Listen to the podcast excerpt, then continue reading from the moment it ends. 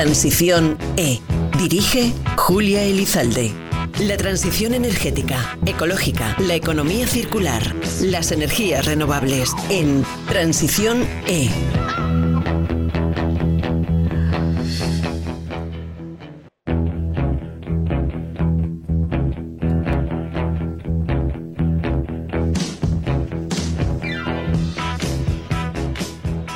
Avanza este año 2023, ya estamos en el mes de mayo y eso supone que cada día, durante más horas y con mayor intensidad, brilla y luce el sol. Y aquí andamos nosotros tratando de rentabilizar esos rayos solares en nuestro beneficio, porque estamos inmersos en una transición energética que va a muy buen ritmo. Según los datos registrados por la Unión Española Fotovoltaica, UNEF, en 2022 se instalaron 3.712 megavatios de nueva potencia instalada de energía solar en proyectos en suelo. Esta nueva potencia supuso la creación estimada de 74.250 empleos directos e indirectos, nada menos en toda España. En la actualidad, nuestro país cuenta con un total de 19.621 megavatios de potencia instalada, lo que supone un 50% del objetivo total que debe cumplir España según el Plan Nacional Integrado de Energía y Clima, planteado por el Ministerio de Transición Ecológica y el Reto Demográfico antes de 2030. Por eso hoy vamos a hablar en nuestro programa de las posibilidades de desarrollo de negocio que tiene la energía solar, incluyendo almacenamiento, hibridación. Hoy en nuestro programa lleva por título La energía solar, el almacenamiento y sus aplicaciones polivalentes. Bienvenidas, bienvenidos a Transiciones. Les recuerdo que Transición es un programa que se realiza con la colaboración de CENER, el Centro Nacional de Energías Renovables. Saben que nos gusta conocer a los protagonistas del sector energético y por esa razón hoy hemos venido a grabar este programa al Congreso Energías 2023 que ha tenido lugar en Madrid a finales del mes de abril. Les damos las gracias por habernos facilitado a la organización poder grabar este espacio aquí en su Congreso. Y ya, sin más dilación, les presento a nuestros invitados de hoy en el programa. Me acompaña y les presento en primer lugar a Juan Luis Cantón, el director general en España de Lightsource BP. Bienvenido. Gracias, buenas tardes. La energía solar y sobre todo la fotovoltaica se va implementando a un ritmo muy rápido en nuestro país y en general en toda Europa. ¿Cuáles consideráis desde vuestra empresa que son los principales factores que hacen posible? Pues posiblemente aquí se han combinado dos condicionantes diferentes. Uno, no sé cuál es más importante, francamente. No sé si primero podríamos indicar la necesidad de descarbonizar la, la electricidad, que parece ser que los por lo menos va calando, y no a la velocidad que creo que debiera, pero va calando, la necesidad de descarbonizar y desde luego el coste de generación que se ha desplomado en los últimos años. Alguno de los que me acompañan en esta mesa, que llevan esto tanto más que yo, se acuerda cuando el vatio costaba 12 veces más de lo que cuesta ahora instalarlo. Creo que son los dos componentes. Me gustaría que tuviera más relevancia el primero, el de la descarbonización, pero de momento creo que está empujando más el precio. Bueno, les, estaba incitando a, participar en el programa y por eso les voy a seguir presentando para que ustedes les puedan escuchar y les puedan además eh, conocer sobre todo sus opiniones y, experiencias. A continuación, por tanto, les presento a Luis Elba, director general de BNZ. Bienvenido. Gracias. Bueno, ¿cómo ha evolucionado el negocio en torno a la energía solar? ¿Está generando nuevos modelos de negocio? Pues sí, realmente si echamos la vista atrás, como, adelantábamos, eh, la energía solar fotovoltaica empezó a, tener cierta influencia en el sector pues más de 15 años atrás, donde realmente ya empezamos a instalar eh, lo que llamábamos instalaciones de gran tamaño, ¿no? ahora bien conocidas como, como utility scale, que alcanzaban tamaños de, un megavatio, de dos megavatios, tres megavatios, y se batía el récord de tamaño de instalación fotovoltaica en Europa cada semana. Era un plan eh, bastante ambicioso, con unas ayudas eh, de los distintos gobiernos, eh, no solamente en España, sino a nivel europeo, y hubo la oportunidad de generar una industria alrededor de, las instalaciones fotovoltaicas que luego fue capaz de exportar su conocimiento a nivel internacional. A día de hoy nos encontramos donde realmente la instalación de una planta solar fotovoltaica es muy competitiva. a nivel de, costes, lo que provoca pues factores económicos que reduce el coste de la energía. Lo estamos viendo día a día. Hay una necesidad de transición energética impulsada sobre todo por Europa y trasladada a los distintos países donde España ha tomado la cabeza del desarrollo de los proyectos eh, fotovoltaicos y la instalación de los mismos, lo que está traduciéndose evidentemente en la continuidad en la continuidad del, desarrollo tecnológico y también en la reducción de los precios de, energía. Nuevos modelos en torno a las instalaciones fotovoltaicas, como venimos comentando a lo largo de estas jornadas, pues vemos cómo se asocian otro tipo de instalaciones, y ahora tendremos la oportunidad de profundizar sobre ellas, de almacenamiento, de hibridación con instalaciones eólicas, para maximizar las 8.760 horas que tenemos del punto de conexión. ¿Por qué quedarnos con las 1.800, 2.000 horas que somos capaces de exportar energía solar fotovoltaica cuando con la combinación de distintas tecnologías podemos eh, tener un negocio mucho más rentable? Y de ello repercutirlo a la sociedad. Bueno, bueno, ya aquí tenemos una introducción bastante consistente y vamos a conocer a otro Luis que también comparte con nosotros en la mesa de este programa. Él es Luis Marquina, presidente de AEPIVAL, la Asociación Española de Baterías y el Almacenamiento Energético, y director de Relaciones Institucionales del Grupo Gran Solar. Bienvenido también a esta tertulia. Hola, ¿qué tal? ¿Cómo estás? Entre las formas de diversificar el negocio en torno a la energía solar eh, aparecen cuestiones como la hibridación, pero eh, sobre todo el almacenamiento es el punto central, ¿verdad? Últimamente en el. bueno, es lo que más se lleva este verano, parece, ¿no? así, así lo dicen. Está de moda. Eh, está de moda, ¿no? Está de moda porque el despliegue de, de, las energías renovables está siendo masivo pero con unas inconsistencias sistémicas que son preocupantes y que el almacenamiento tiende a corregir. Yo diría que son dos. Una, eh, básicamente, cómo afecta a la curva de precios en la entrada masiva de renovables no gestionables. Esto está generando en el inversor, y aquí hay inversores que eh, según qué días pueden estar eh, especialmente preocupados por los precios de la energía que se ve en horario solar, el almacenamiento tiene el potencial de recoger esa energía en precios muy baratos para poderlo vender en precios más caros. El almacenamiento hoy es una estrategia de defensa de esta hibridación en activos, sobre todo fotovoltaicos, y aparte es una forma de proteger también y de mejorar la calidad del sistema eléctrico que con los curtailments, como eh, tú has comentado eh, anteriormente, pues es, es evidentemente eh, un elemento que aporta cierta estabilidad dentro de un escenario que tiende a ser cada vez más mm, volátil y, complejo. Venimos de un modelo de relaciones económicas relacionadas con eh, las renovables bastante sólido y, formal y vamos a un modelo eh, mucho más complejo, mucho más necesitado además de, perfiles profesionales diferentes a los que, a los que hemos vivido hasta ahora son, estamos hablando de nuevos conceptos, nuevos desarrollos de negocio, nuevos perfiles profesionales y de todo esto vamos a hablar en esta, en esta tertulia y para ello ya eh, les paso a presentar a Marcelino Sánchez, él es director del Departamento de Tecnologías y Almacenamiento de Energía Solar de CENER, del Centro Nacional de Energías Renovables. Bienvenido también, Marcelino. Eh, gracias, Julia.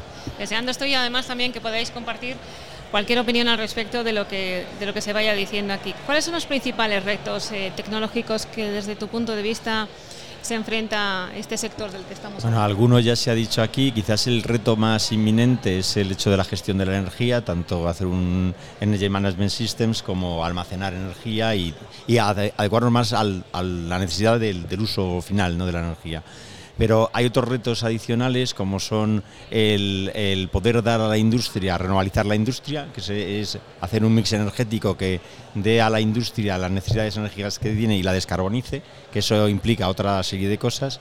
Y un tercer reto, que es todavía aún más tecnológico, es si queremos o no ser independientes energéticamente. Hoy en día está también encima de la mesa el hecho de si queremos volver a tener, traer industria fotovoltaica a Europa, sí o no, qué coste tiene y con qué tecnología una de las opciones es que sea más reciclable, más ecosostenible, pero para eso hay que apostar por eh, opciones tecnológicas que tengan eh, una significación diferente a, la propuesta de valor que tiene la tecnología china hoy en día y es algo complicado. Son los tres puntos que desde el punto de vista tecnológico creo que son los más importantes hoy en día. Casi nada, que se dicen, parecen sencillos, pero pero yo creo que llevan bastante más complejidad de lo que en un principio parecería. ¿no? Se estima que en el 2022 ha habido aproximadamente 715 gigavatios hora de vertidos en España, debido a que el sistema de transporte no crece al ritmo de la implantación de las renovables. ¿Esta situación nos parece que es inevitable? ¿Cuáles son las perspectivas de futuro desde vuestro punto de vista? Pues cogiendo la frase de Luis en relación a la preocupación de los inversores sobre esos ceros que tan recurrentemente ya desde el mes de marzo están apareciendo. No me quiero imaginar el día de Santiago. Este mes, este mes de julio no me quiero imaginar el día de Santiago, cómo van a ser los ceros. Va a haber ceros hasta de noche. Eh, es evidente, es evidente que no nos podemos permitir los vertidos por un, concepto de eficiencia y no solo y eso lo que trae consigo es que la única forma de poder seguir integrando renovables es el almacenaje porque si no la inversión huirá de una de que en las horas de máxima producción mm. eh, sea cuando se produzcan los vertidos eh, es decir, tenemos que proteger a la propia fotovoltaica de que al entrar en el mercado masivamente produce esa cantidad de momentos de vertidos o de momentos de precios bajísimos. Pues me da un 0,20, un poco más o menos, poca diferencia. Eh, es, es el, la clave, es el almacenamiento. Aquí tenemos que entender, supongo, y nos tiene que contar todavía, especialmente el Gobierno y el Ministerio para la Transición Ecológica, cómo piensan enfrentar esto o, qué tipo de marco nos van a dar para que podamos... Estamos, estamos con muchas ganas de poder hacerlo, pero todavía no tenemos el marco necesario para hacerlo. ¿Estáis esperando a la legislación y a ese marco normativo?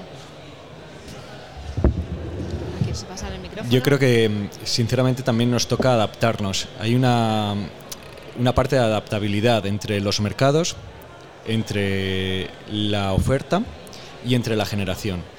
El mercado creo que tenemos eh, unas grandes referencias en cuanto a las empresas que, que, que, operan, tanto el operador del mercado como el, el propio mercado, cómo está coordinado, pero sobre todo también eh, cómo casar eh, esa demanda a la oferta que nosotros estamos ofreciendo a través de las energías renovables. Creo que hay una adaptación, hay una nueva fase que se llama electrificación de grandes usos que a día de hoy no estamos haciendo. Hay una transición energética también de productos de combustión, bien sean la movilidad, bien sean los productos térmicos que usamos a través de gas en las, en las viviendas, etcétera, en diferentes niveles de consumo, que esa electrificación va a ayudar también a hacer uso de, de la generación que a día de hoy estamos ofreciendo a nivel solar fotovoltaico en las centrales del día y tratar de evitar que esos curtailment sean tan severos como, como a día de hoy se, se, pueden apreciar. Y evidentemente la integración de nuevas tecnologías para que el modelo de negocio también evolucione, es decir, no podemos continuar con la mentalidad clásica de un sistema de generación estándar cuando tenemos a nuestra disposición diversidad tecnológica, la cual está a disposición del usuario y por lo tanto podemos implementarla en los mercados. Diversidad. Perdona, yo quería, ampliando lo que decía Juan Luis, eh, es decir, hay, una estrategia de almacenamiento ¿eh? y, hay, sobre todo hay una hoja de ruta bastante clara que se está terminando de, avanzar. Lo digo porque yo creo que el mensaje desde el punto de vista gubernamental eh, debería ser un poco más optimista de lo que es. No, no estamos tan, lejos de la nada, se está regulando y hay cosas que están todavía pendientes de ser, de ser digamos, completadas. ¿Qué ocurre? Que eh, quien espera que el círculo sea perfecto eh, quedará fuera de la fiesta. ¿no? Entonces hay que encontrar el balance entre cierto riesgo y cierto momento eh, y, modular ese riesgo, pero claramente se va, se va en ese sentido.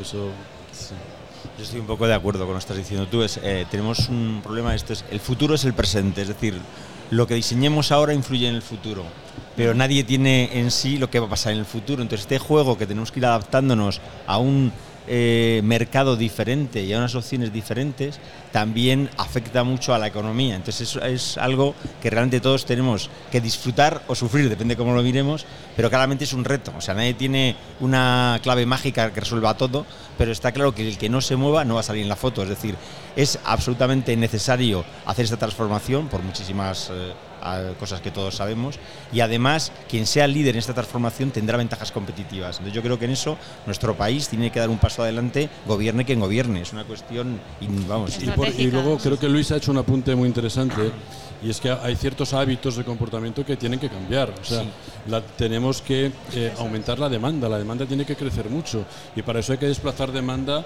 a horas donde hay mucha generación. Claro, bueno, es que ¿Cómo hago para cargar mi coche durante el día si lo uso durante el día y lo quiero durante la noche? Bueno, pues quizás no es el coche lo que se tiene que cargar en esos momentos, pero sí desplazar industria, electrificar industria, etcétera. Hay que hacer un gran esfuerzo por la demanda para que España tenga demanda y luego hay una oportunidad que supongo que luego haremos mención, que es la de traer industria, no solamente traer industria fotovoltaica, ¿de Sí, acuerdo? sí. Que por supuesto, en la medida en que podamos liderar ciertos No, avances, industria sino hay hoy por hoy hay muchas empresas internacionales que quieren y que ven en España un precio de la energía lo suficientemente competitivo como para pensar en, en- en- de- en asentar aquí sus industrias. ¿no? Oye, estos valores eh, hay que cogerlos a- al vuelo porque Sí, no pasan dos veces. Ni pasan en cualquier sector. Y así es el sector energético que nunca nos deja estar, eh, desde luego, aburridos. Siempre tenemos eh, temas y cuestiones eh, que limar y nosotros, por nuestra parte, con este podcast que conocer. Así que vamos a hacer ahora mismo una pequeña pausa y enseguida volvemos. Escuchando Transición E con Julia Elizalde.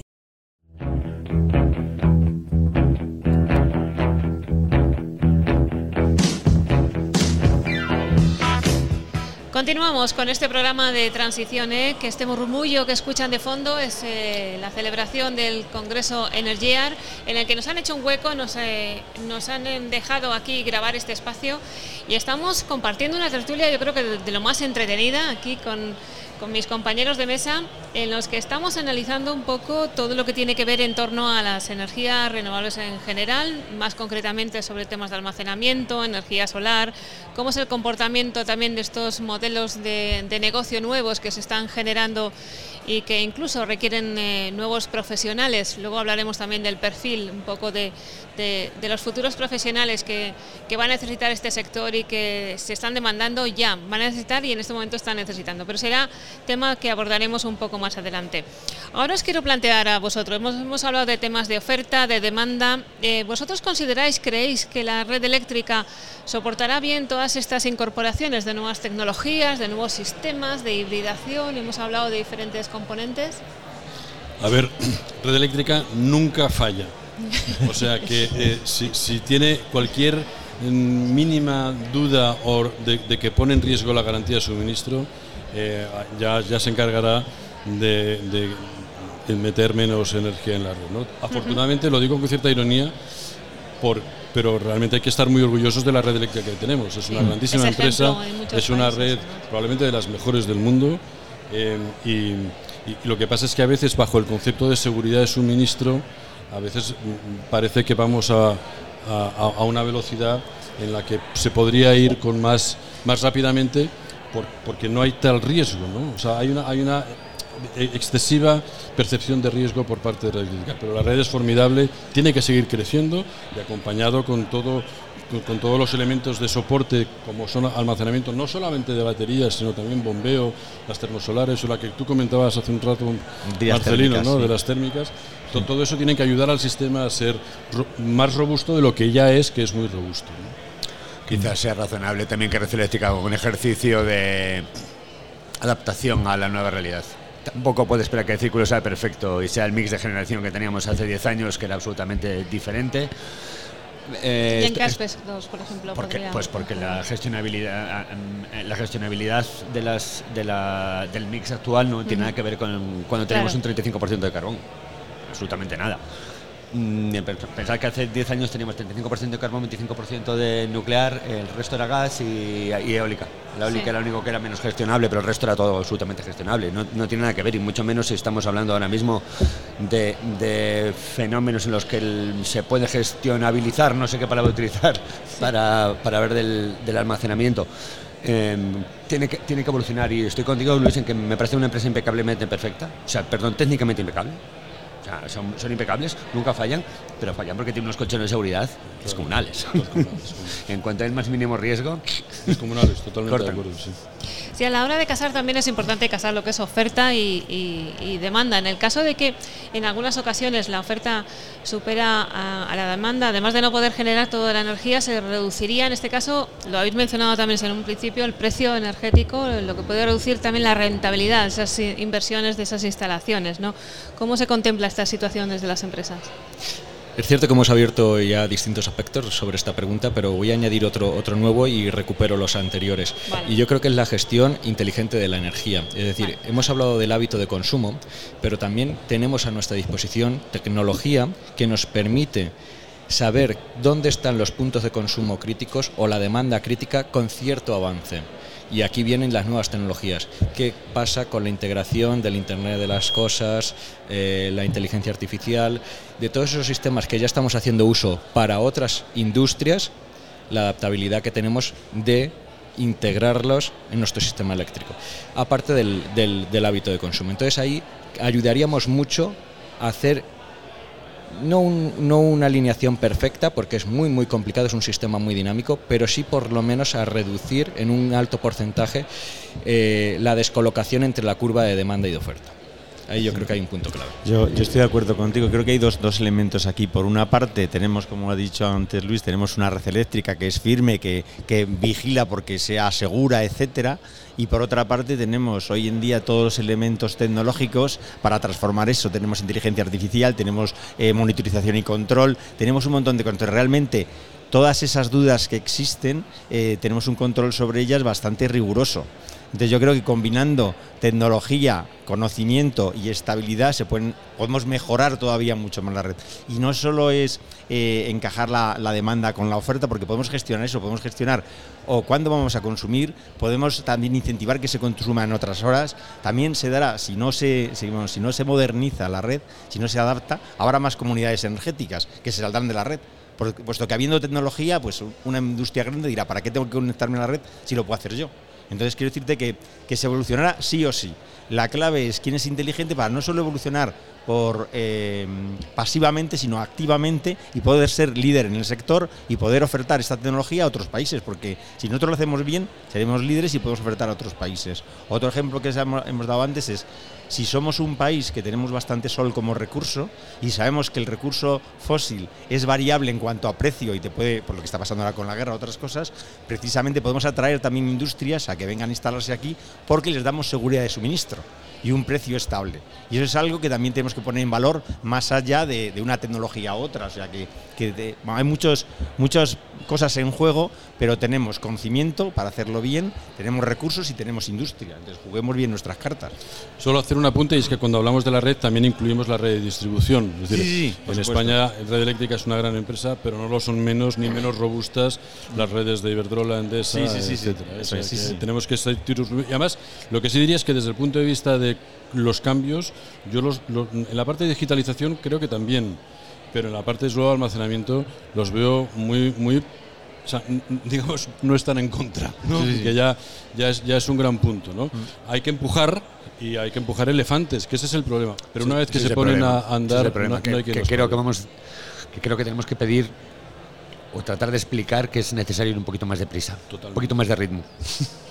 No, y para eso acuerdo. quizá, Sí, sí, sí. como estáis hablando de, de adaptabilidad, de casar oferta-demanda, in- influiría, se me ocurre quizá algo, eh, un tema como la predicción de recursos. Eso también facilitaría mucho las cosas, ¿no?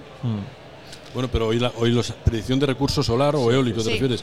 Yo creo que hoy hay modelos avanzados eso. espectaculares. Ese no es el, ese no es el problema. De hecho, eh, Antes la- se focalizaba la- mucho, de hecho, en el tema de la Sí, predicción. pero ejemplo, de- nosotros, eh, en el Grupo Gran Solar, hago un poquito de publicidad de, mi casa. Venga, te el. Grupo Gran Solar, eh, que eh, es el, el propietario de PV Hardware, que es el tercer fabricante de trackers del mundo, ha desarrollado un sistema de predictibilidad de tormentas con 7 minutos de anticipación. O sea, con 7 minutos de anticipación es capaz de identificar vientos superiores a 70-80 kilómetros por hora, a partir del cual llamarte su orientación y por lo tanto su, el- el- la posición ideal de los paneles ¿no? por el tracker solar. Es decir, si se ha llegado a esos niveles, no tengo que ni contar en predictibilidad de recurso solar de un día para otro. ¿no? O sea, ese, ese, ese no es el, el modelo, ahí se está beneficiando mucho hay grandes matemáticos y grandes empresas en ese sentido trabajando ello. Lo mismo que en gestión, me estás hablando de predictibilidad. Os dejo además que, que, habléis de vuestras empresas en ese sentido, porque lo que me gusta y lo que yo creo que mejor entienden los oyentes es que eh, pasemos a, a, pisar tierra, ¿no? Y decir, con proyectos concretos o con tecnologías concretas que estáis desarrollando en vuestras empresas, centros tecnológicos, ¿qué nos podríais contar eh, de lo más avanzado que estáis haciendo en este, en este, en este sentido? Bueno, desde BNZ sí que estamos aportando, apostando claramente por eh, la generación renovable. Somos un, un, una IPP creada por y para el Clean Energy, que es en, energía renovable, sí que estamos focalizados en Europa. Y parte de nuestro objetivo, más allá de la generación renovable que parte de, de esta transición, y lo comentábamos en otros, en otros paneles, es lo que rodea la generación renovable. Tenemos proyectos técnicamente de calidad, porque estamos preocupados porque como dueños de las instalaciones duren durante al menos 30, 35 y ya se habla de 40 años, por lo tanto se va alargando el periodo teórico de vida de las, de las plantas, eh, el cual ya veremos. Ojalá. y lo, y lo 40 veamos. años son muchos años. Son, ¿eh? son muchos años y, y estamos preocupados por esa calidad, pero luego evidentemente tienen que ser proyectos económicamente viables nadie apuesta por una transición energética si realmente no hay un retorno factible. ¿no? Y en esa combinada de tecnologías hay una combinada también de un factor de retorno que puede ser eh, mayor o superior, no solamente para la, industria que, participa, sino para el beneficiario de esa energía, ¿no? que se le traduce en reducción de costes. Pero luego también tenemos dos factores fundamentales. El medio ambiente, la sostenibilidad de este tipo de proyectos, hablo a gran escala y a pequeña escala, y luego también eh, hay una aceptación social. Cuando tú creces de una forma masiva a un porcentaje de crecimiento desmesurado, puedes dar una sensación de invasión y parece que no estás llevando lo que realmente desea la sociedad y te la pones en contra. Esa parte de divulgación y de, y de colaboración estrecha con los municipios, con las asociaciones, con los vecinos, con los dueños de los terrenos, etcétera, para mí es clave. Claro para integrar tanto parques eólicos, fotovoltaicos, el día de mañana baterías, el día de mañana nuevas tecnologías como puede ser hidrógeno, cualquier mix energético dentro de las renovables. Y, y que sientan un... como algo propio que esa transición es. energética nos está afectando a todos, a mayor o menor medida además cada uno en su, en su territorio. Fijaos, fijaos yo, desde, eh, yo llevo en este, negocio ya muchos años y luego hablaré del Exos VP pero quería hacer un comentario porque creo que viene, viene, al, viene al caso. Piensa, pensaba, sobre todo los últimos año y medio, dos años, año y medio más bien, que en algún momento dejamos de ser los buenos. Antes éramos los buenos y dejamos de serlo. ¿Por qué? No lo entiendo. Te ha quedado voz como de, de es que es John verdad, Wayne, ¿eh? Es que es verdad. es verdad, o sea, lo que, posiblemente lo hicimos mal de no transmitirlo mejor en determinados momentos a la sociedad lo que estamos haciendo. Pero si éramos los buenos haciendo plantas de 2 megavatios, que alguien me explica por qué no somos igual de buenos haciendo los de 50 que ayudamos más. Comunicación. Siempre hace falta más periodistas en esta vida, se dan cuenta ustedes, ¿eh? no, y Pero... luego, no nos equivoquemos, eh, ha, ha, habido mucho listo, ¿eh?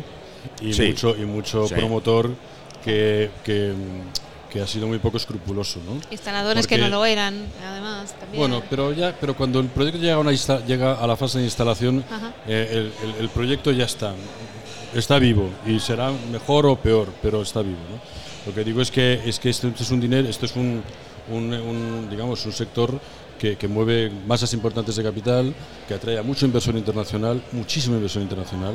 Debemos estar muy orgullosos como país del interés que suscita este sector en este país, porque realmente, y de hecho Juan Luis es un claro ejemplo, como cualquiera de, nosotros, entendemos cómo el, capital internacional quiere entrar en España. ¿no? Pero claro, eso hace que, que haya apetitos a veces desmedidos y proyectos que a veces son bastante irracionales, mal gestionados. Por ejemplo, hay, conozco zonas eh, donde en, el entorno de tres pueblos eh, el 80% del territorio lo ocuparían plantas solares. ¿no? Claro, día alguien, claro, uno individualmente pues va tirando, ¿no? Y otro y de repente un día alguien dice, pero esto esto qué es, hay que poner orden, ¿no? Entonces a veces esta falta de orden nos ha hecho daño, pero somos los buenos de la película. Y por una cosa muy importante, y no nos olvidemos, hay un cambio de mentalidad ecológica, hay una percepción de riesgo ecológico real, pero sobre todo la energía solar es la más barata de la historia del mundo de la energía. Y esto es un hito que se ha conseguido y hay que perpetuar en el tiempo. Y a partir de ahí hacer las cosas, aprender de errores y hacer las cosas bien. Eso es algo que siempre le he oído también a Marcelino, estoy- compañero estoy de, trabajo. Hay dos cosas. La energía solar es la más barata, la seguirá siendo. Tiene más opciones. No vamos a hablar aquí también con una energía solar térmica que podrá acompañarse hibridándola, etcétera. Y además nosotros somos un país eminentemente solar y tenemos industria. Entonces Y tenemos suelo. una y suelo. O sea, tenemos todo lo que necesitamos para realmente para ser el rey de la fiesta o los reyes de la fiesta. ¿no? Tenemos que jugarlo bien. Es importante la percepción social y también hacer eh, constricción. Es decir, ahora por, por otros temas, aunque luego creo que está puesto por ahí, ¿no? Tema de agrofotovoltaica y tal, pues hay que ver, también no hay que perjudicar a los agricultores, hay que ver, tenemos una industria agrícola muy potente y no puede ser que por el hecho del valor económico puntual, pues eh, digamos, vayamos en contra de sus intereses. Se tiene que hacer acuerdos win-win, todo el mundo gana porque es bueno para todos. El dar electri- electricidad a una industria agraria le puedes dar monitorización de las plantas, puede dar un montón de ventajas que hay que transmitirlas. Lo que pasa es que en un sector creciente a veces pues avasallas a otro sector y así no se hacen las cosas. Entonces nosotros tenemos que tener, que quizás yo que soy más técnico, ¿no? no tenemos en cuenta la percepción social. Y la percepción social de las cosas es importante si uno quiere al final realmente desarrollar una industria sostenible. Entonces eso pues tenemos que, que trabajarlo más. Sí, porque estamos hablando, decíamos, eh, de instalaciones que pretenden y que tienen una rentabilidad y una durabilidad de en torno a los 40 años. Me imagino que los, eh, las actividades y procesos de operación y mantenimiento serán brutales también, ¿no? Los que se están contemplando en ese sentido. Claro, es, es clave no solamente la, la- la fase de diseño de un proyecto, sino desde el, el primer papel de gestión que inicias con un proyecto solar fotovoltaico es clave hacer partícipe a todos los departamentos que luego van a velar por ese por esas calidades, por esa durabilidad, por esa operación, por esa eficiencia, por ese rendimiento a lo largo de la vida útil de la, de la planta. Factores clave, la construcción es fundamental. Estás, inviertes un año y medio para que luego un proyecto dure 40 años. Por lo tanto, si las cosas de base se hacen mal, evidentemente hay mucho que rectificar en el futuro. Y luego, evidentemente, habiendo hecho una buena base, no hay que dejarlo perder. El proyecto necesita su correcto mantenimiento y evidentemente hay unos indicadores clave que las compañías que somos dueños de activos nos preocupamos de velar por, por esa durabilidad. Y estas plantas nunca, y lo he dicho antes en otra conversación, nunca dejan de estar en desarrollo. Todo lo que estamos hablando de diversidad tecnológica, en los cuales se le pueden agregar distintas capas a lo largo del cambio de los modelos de negocio, es un proyecto en desarrollo vivo siempre y siempre con posibilidad de reinversiones para aumentar la eficiencia, para aumentar ese más horas de producción y exprimir eh, en, la mejor medida posible ese, ese nudo o esa conexión, pero luego evidentemente estamos hablando a lo largo de 40 años. Decían otros compañeros en un panel anterior que ha habido 20 cambios normativos en los últimos años. Eso es una adaptabilidad brutal de los proyectos, no solo a nivel técnico, sino que a nivel a veces medioambiental, de todas las medidas de mitigación o mitigatorias que tienes que aplicar a un proyecto durante su vida, su vida útil. Y muchas de ellas, y lo hemos vivido aquí, todos los que estamos en esta mesa, algunas con carácter retroactivo, es decir, has diseñado un proyecto, Sí, lo has eso ha sido, construido, sí. ha habido un cambio normativo y retroactivamente has tenido que, que- que adaptarlo a esa, a esa normativa. Por lo tanto, este es un proyecto vivo durante toda esa vida útil que, que realmente estimamos. Por lo tanto, repito, para mí la energía solar fotovoltaica es, aparte de la más barata, la más fácil o la que mayor adaptabilidad tiene a lo largo de su vida útil para integrarse tanto en el sistema eléctrico como para ajustarse a los precios necesarios de consumo de nuestros usuarios. Y ha demostrado además que hablamos siempre de la experiencia española, que es evidente y que, viene de hace muchos años, pero que es capaz de ser instalada además en cualquier rincón del mundo, ¿verdad? Eso es una de las ventajas que tiene. Sí, en, en la BP tenemos un objetivo mundial de 2020 25.000 megavatios eh, para 2025. Eh, Agregados. objetivo y compromiso. Hay que hacerlo, sí o sí. Mucho Pero trabajo. eso sí. Pero eso no nos. No, no, y instalamos en Australia, Estados Unidos, Europa, multitud de países.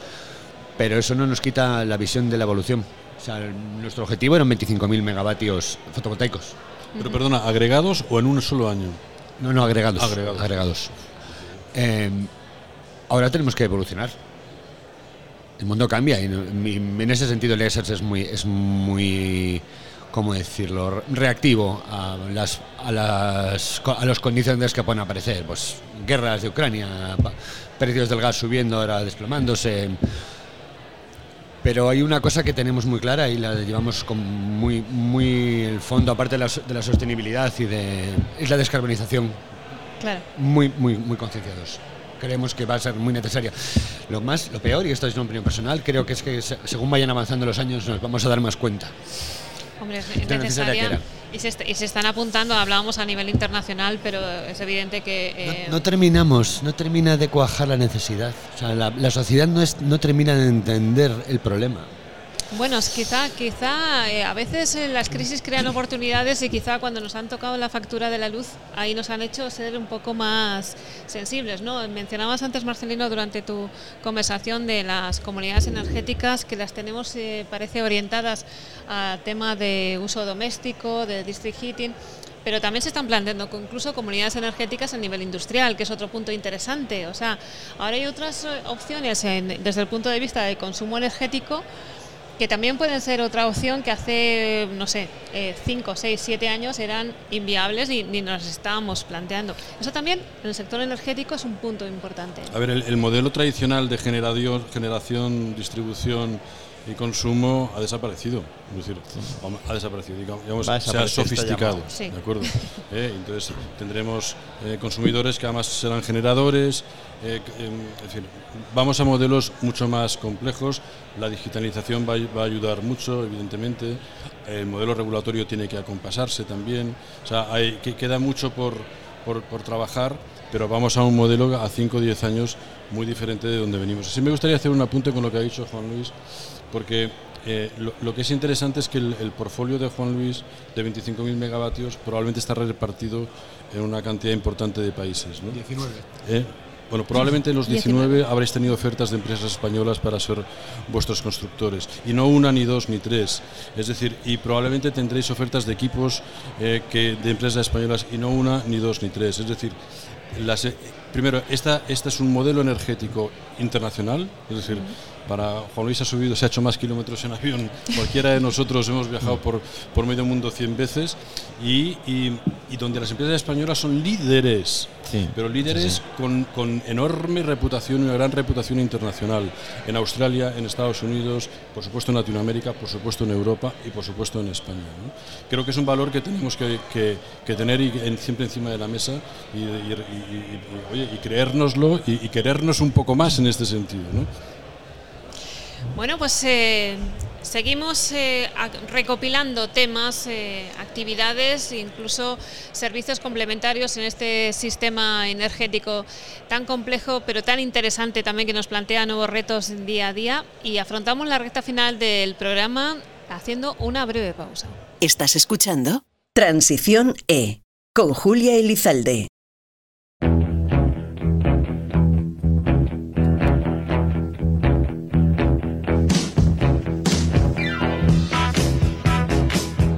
Estamos ya, como decíamos, en la recta final de este programa de Transiciones que estamos eh, eh, dedicando en este Congreso Energiar a todo lo que tiene que ver con el sector renovable. Más en concreto nos hemos centrado en el, en el sector de la energía solar, yendo a más detalle todo el tema de almacenamiento, fotovoltaica, etcétera, etcétera. Y vemos que se, que se abren nuevas vías, que se abren nuevas soluciones. Eh, vosotros, según lo que hemos comentado hoy, pero también por vuestra experiencia, ¿cuáles eh, diríais eh, que, son los próximos retos o lo que nos espera para todos los que nos están escuchando un poco de aquí en adelante? ¿Qué vamos a ver en el sector energético? Así vamos a poner una, una predicción. Bueno, como, como retos, eh, yo primero diría que y reafirmando un poco lo que veníamos comentando en, el, en, el, bloque anterior, España está de moda, vamos a aprovecharlo y no dejemos caer la, gran industria que hemos creado y ese, y ese tejido industrial. Pero como retos, y hay ciertos cuellos de botella, para hacer todo lo que tenemos entre manos a día de hoy, hay un factor fundamental que es la mano de obra. Y hay una mano de obra cualificada. Esa conversión de esa mano de obra cualificada que puede venir o importarse de otros sectores y adaptarse a este sector o que puede cualificarse de cero, necesita un tiempo. Es un reto, para mí es uno de los grandes retos el cualificar a todo el personal en los distintos niveles que es necesario para la cadena de producción. No hablo de la cadena de producción solamente del montaje propio de la planta o de la instalación, sino de todo lo que rodea a la, a la tecnología y a los fabricantes que bien están ubicados en España o que bien están ubicados fuera. Y ahí hay una exportación de conocimiento. Eh, muy importante y creo que eso para mí es el, eh, uno de los, de los mayores retos, el cómo cualificar y hacer ese efecto llamada a, a la mano de obra cualificada que nos debe de acompañar durante tantos años en toda la cadena de valor, además, ¿estaréis de acuerdo conmigo? Sí, pero sobre todo en la ingeniería. O sea, en, a ver, aquí estamos todos mirándonos eh, con caras de buenos amigos, pero nos estamos robando gente constantemente. O sea, eh, eh, es decir, gente que está trabajando en nuestro equipo de ingeniería acaba trabajando con estos señores de aquí enfrente, ¿sabes? O sea que pero, pero es que lo entiendo. Porque pero como nos lo hacemos todos, como lo hacemos unos a otros, pues ya nos enfadamos. Claro, no, no, no, ya están amigos, pero, pero porque hay escasez, hay escasez. Pero sobre todo hay escasez en dos perfiles. Uno, ingeniería, en toda la parte de diseño, de IoT, muy importante, y luego eh, en, instalación cualificada, ¿sabes? jefes de obra, o sea, nosotros no podemos crecer más no podemos crecer más porque no somos capaces de crear equipos de confianza para moverlos por todo el mundo. ¿no? Y aún así hemos crecido con 1.500 empleados en los últimos cuatro años, o una cosa Se dice pronto. Con lo cual, hay, estoy totalmente de acuerdo con lo que ha dicho Luis, hay un reto muy importante para cualificar eh, tecnológicamente y también en la parte constructiva.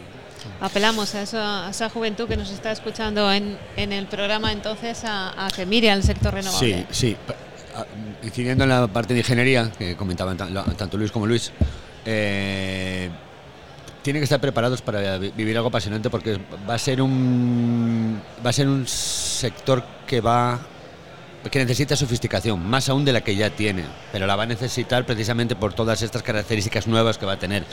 El efecto fotoeléctrico es el mismo que cuando Alfred Nobel ganó el, perdón, cuando Alfred Einstein ganó el Nobel, el mismo, se no ha cambiado. pero no es lo mismo ni siquiera una escala de hace 10 años a una escala actual.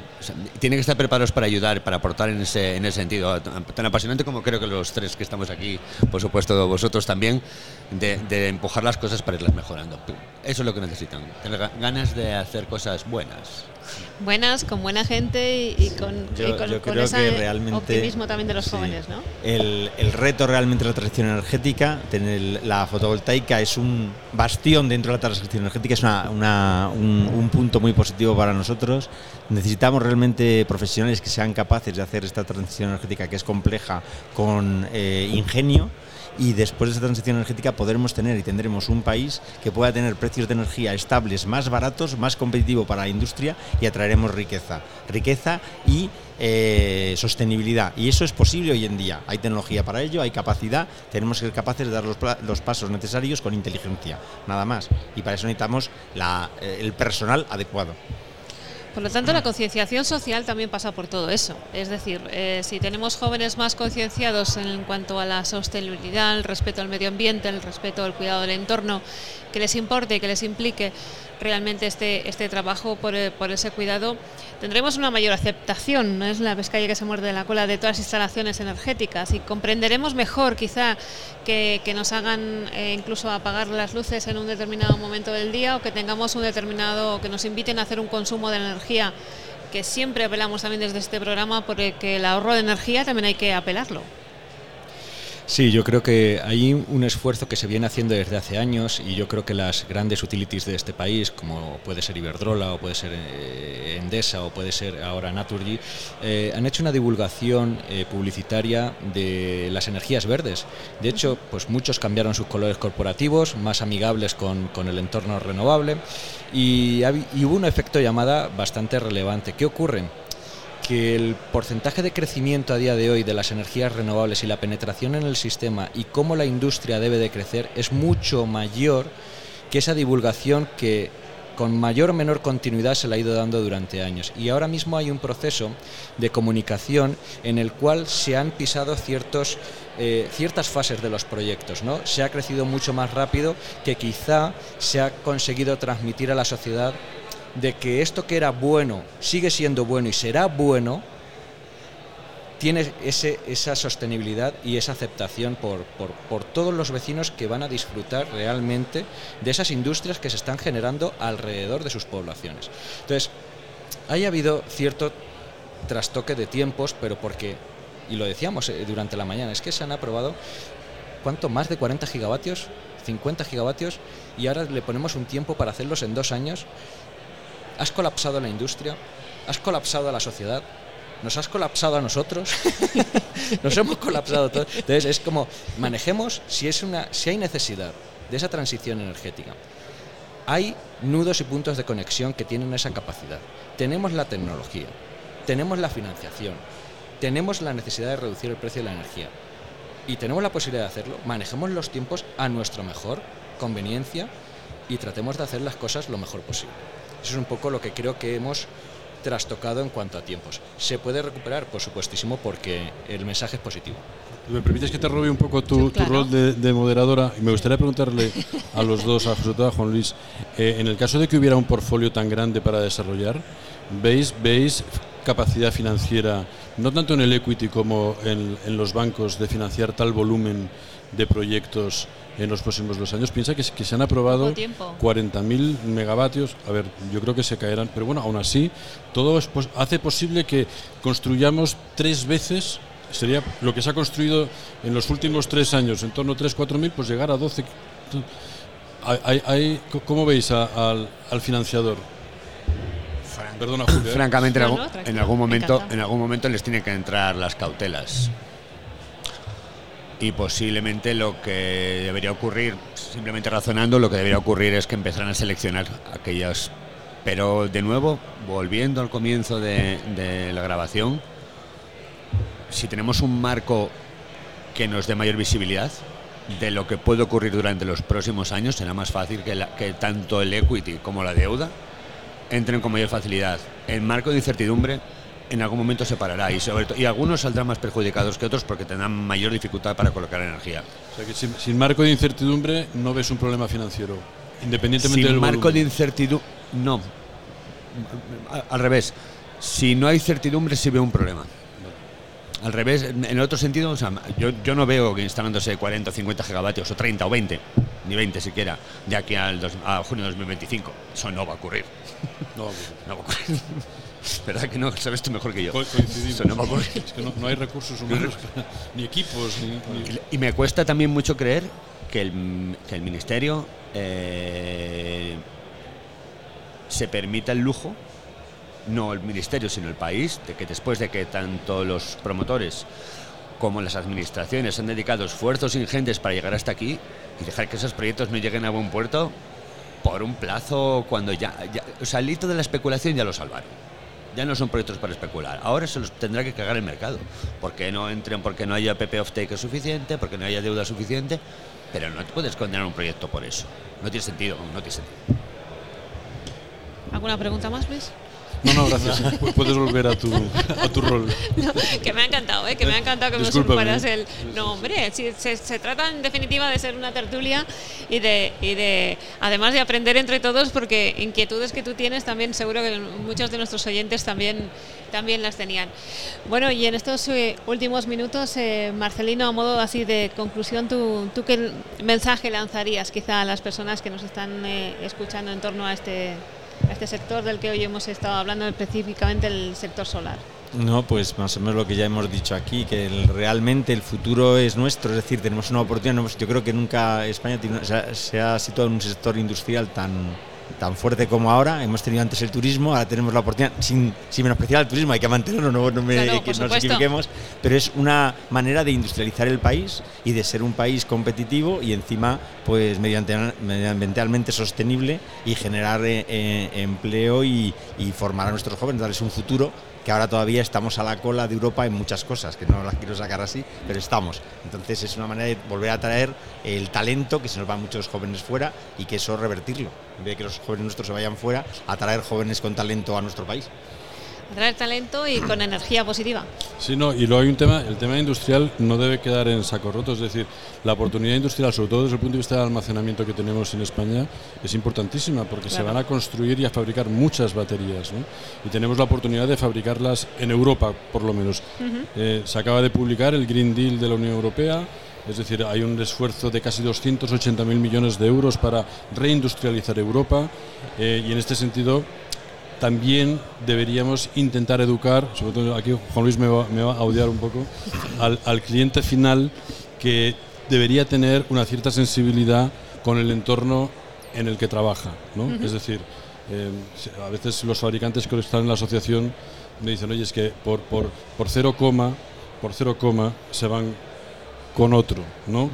A ver, no le puedes pedir, no le puedes pedir a un fondo que deje de ser lo que es, ¿de acuerdo? Pero eh, esta, sensibilidad vamos a tener que, pero vamos a tener que trabajarla por un lado con el comprador final y también con el con el regulador. Oye, pues incentívale a que, a que no le impongas un contenido local porque sí, incentívale para que sea eh, para que sea el primero que quiera trabajar con contenido europeo y con fábricas europeas, que es lo que hacen básicamente ese modelo estadounidense.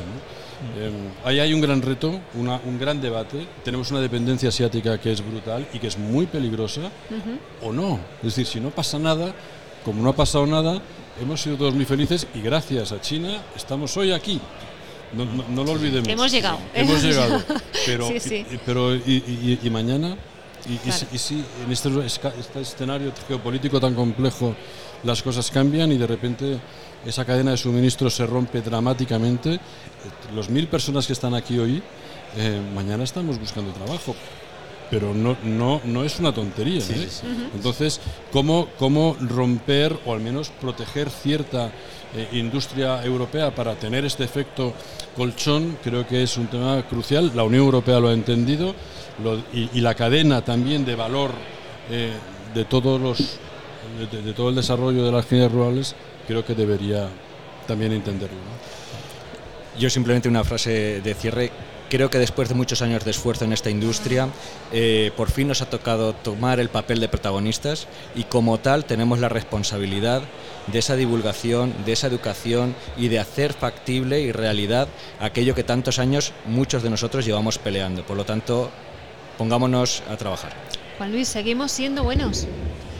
Claro. Eso es para, para Claro, pero lo que debemos hacer, no solo tenemos que hacer las cosas. además de ser buenos, tenemos que parecerlo. es la segunda parte del discurso. Creo que es pero, pero lo parecemos y lo estamos trabajando además para creo parecerlo. creo, que, creo que hacemos muchos esfuerzos para parecerlo. Por supuesto, y se lo hemos demostrado también a nuestros eh, oyentes con este programa de transición, eh, que ya que ya finaliza eh, por hoy. Damos las gracias a Juan Luis Cantón de Lightsource BP, a Luis Selva de Beneceta, a Luis Marquina de Alpival y de Grupo Gran Solar y a Marcelino Sánchez de CENER. Gracias por habernos acompañado esta tarde. Y quedáis invitados además para próximos programas. A todos ustedes recuerden que este y otros programas, si quieren volver a escucharlos, los tienen en varios dispositivos de audio, entre otros Spotify. Nosotros por hoy nos despedimos hasta el próximo programa de Transiciones. Hasta pronto.